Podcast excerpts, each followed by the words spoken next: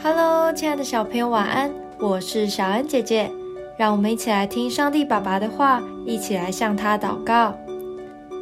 列王记下六章十五到十七节，看见车马军兵围困了城，仆人对神人说：“哀哉，我主啊，我们怎样行才好呢？”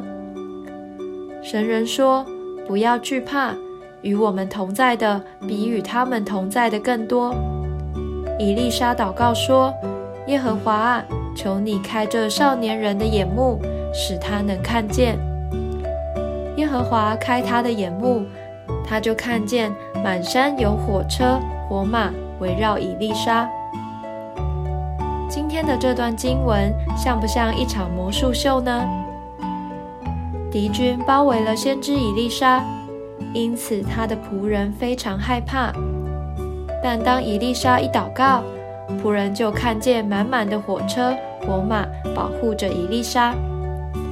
而当伊丽莎再一次祷告，敌人就眼目昏迷，抓不到伊丽莎呢。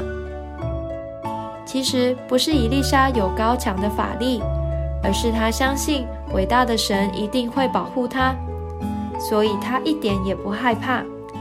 单单向神祷告，求神开仆人的眼目，使他能够看见神的奇妙作为。有时候我们也会像仆人一样，因为害怕而忘记神就在身边。